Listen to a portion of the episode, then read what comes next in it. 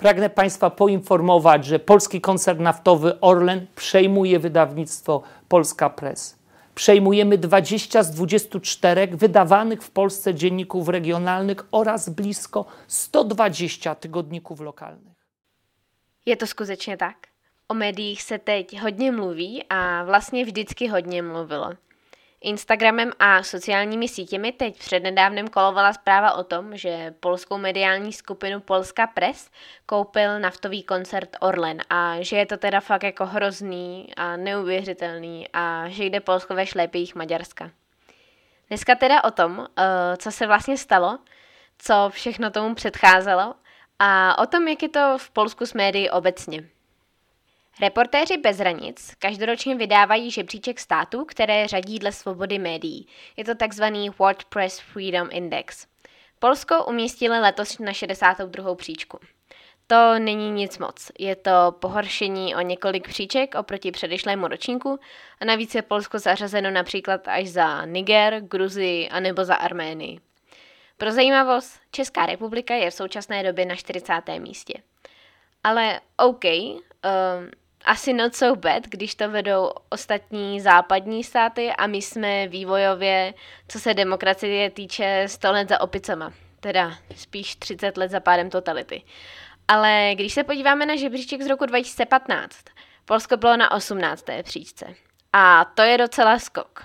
Bohužel směrem dolů.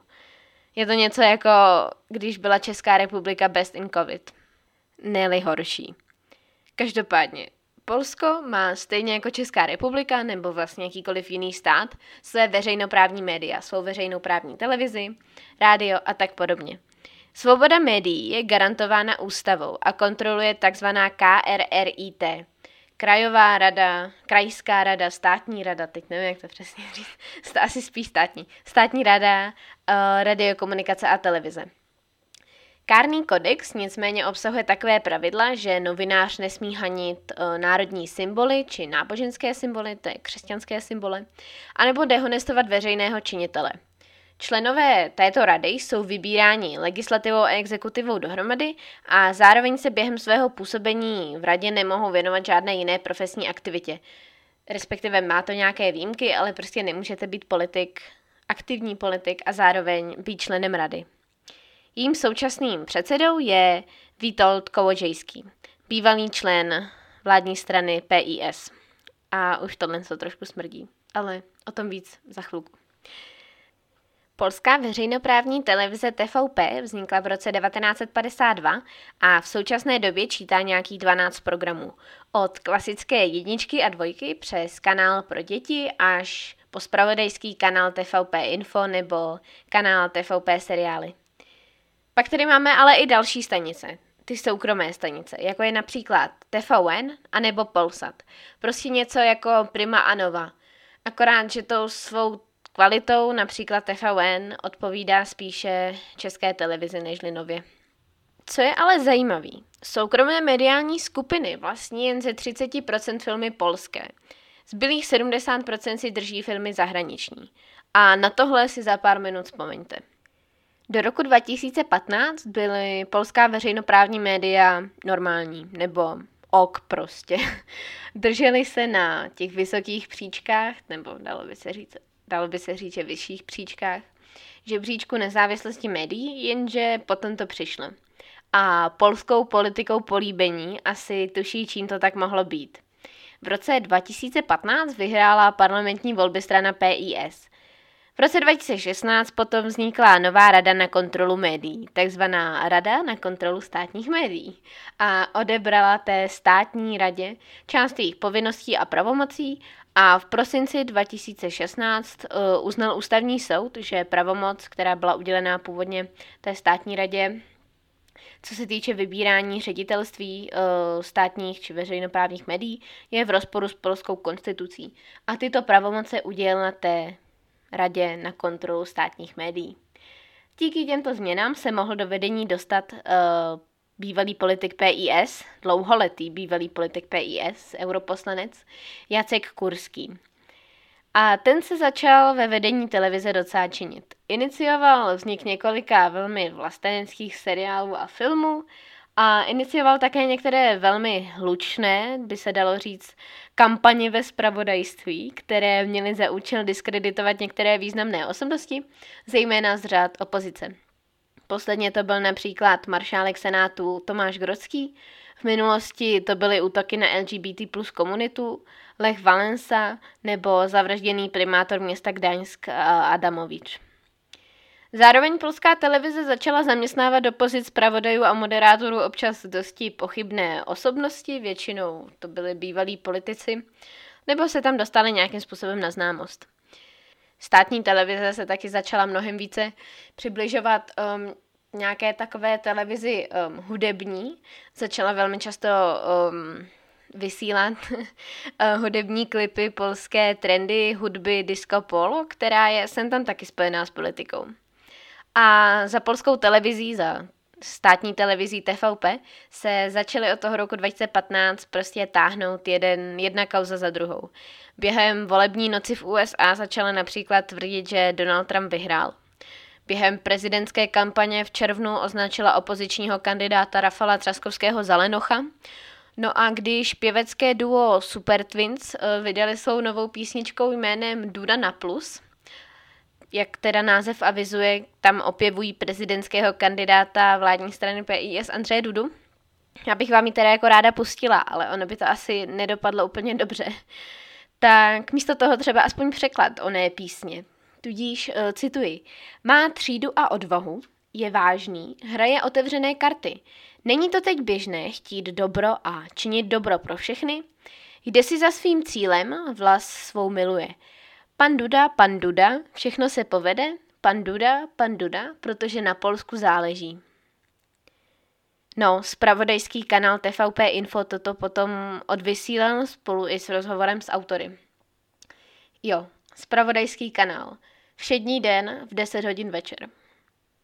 No prostě si představte, že by místo událostí komentářů na ČT24 se skvělými novináři Kubalem a Řezníčkem vás zaskočil místo toho hudební klip, který je vlastně součástí prezidentské kampaně. I když teda chlapci tvrdí, že oni za celou produkci zaplatili sami. To je prostě jenom jako bizár. Mimochodem, pamatujete na první díl o protestech proti zákazu interrupcí? Já jsem tam totiž, myslím, zmiňovala, jak TVP ten den odvysílala film Unplanned o tom, jak hrozné interrupční kliniky jsou. Něco podobného se pak stalo i během reformací soudu a takzvaného náhubkového zákona. To tehdy odvysílala film, který poukazoval na nelegální a let's kdy naprosto příšerné praktiky soudců. No a potom, co se teď dělo v Spojených státech amerických, na kapitolu přirovnala příznivce Donalda Trumpa, kteří do budovy, do budovy kapitolu vtrhli k polské opozici.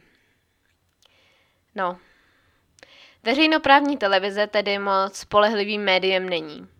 Ona vlastně denodenně porušuje článek číslo 21 Polské ústavy. Ten totiž říká, že veřejnoprávní média mají nabízet pravdivé, nezávislé a nestrané pluralitní zpravodajství. No, to se spíš neděje. Teď teda k tomu, jak se, ta, jak se ten stav polských médiích hrozně zlepší, protože polská média se konečně vrací do polských rukou. No a nebo taky zhorší, že? Tak tedy, Polska Press Něco jako Mafra združuje několik stovek regionálních deníků, novin, magazínů, regionálních televizí, internetových zpravodajů a tak podobně. Doteď ho vlastnila německá firma. V prosinci se ale objevila zpráva, že Polska Press kupuje naftový koncert Orlen, státní podnik. To znamená, že částečně i ze státních peněz. Polská Press eh, denně tiskne více jak 360 tisíc kusů novin či magazínů. Vlastní také mnoho online magazínů, které denně čte více jak 17 milionů lidí a pokrývá tak zhruba 60% online zpravodajství v Polsku. To je dost. No a ono to koupení vlastně jako není žádná novinka. On něco takového avizoval uh, Andřej Duda během své kampaně v létě, nikdo tomu ale nepřikládal nějak zvláštní pozornost. A to je možná trošku chyba.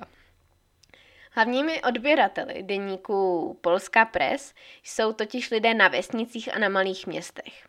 Tudíž věrná voličská skupina strany PIS. A vzhledem k tomu, že se blíží pomalu, ale jistě komunální a parlamentní volby a regionální deníky by mohly být přeci skvělým prostředkem kampaně a ještě ke všemu za naprosto minimální náklady oproti třeba billboardům.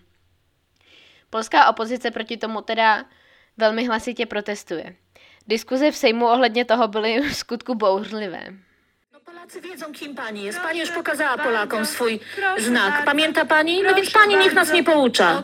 No proszę pokazać jeszcze raz Pani ten głosu znak nie i wtedy udzieliła. będziemy mieli z kim mamy do czynienia, kiedy pani mówi. A może pani pokażemy, co A pani ja pokazała głosu ludziom w nie zeszłym udzieliłem. roku, Proszę tak? nie zakłócać Pani sobie komisji. pozwala. Przecież To pani sobie pozwoliła, to pani sobie Natomiast pozwoliła. bardzo Pokazała proszę, pani wszystkim palec żeby wskazujący. państwo- Będziemy Przywołuję to pani panią do przypominać. porządku, pani poseł, Niech pan mnie nie przywołuje. bo następnym proszę. razem panią wykluczę z komisji. o Ja pana też.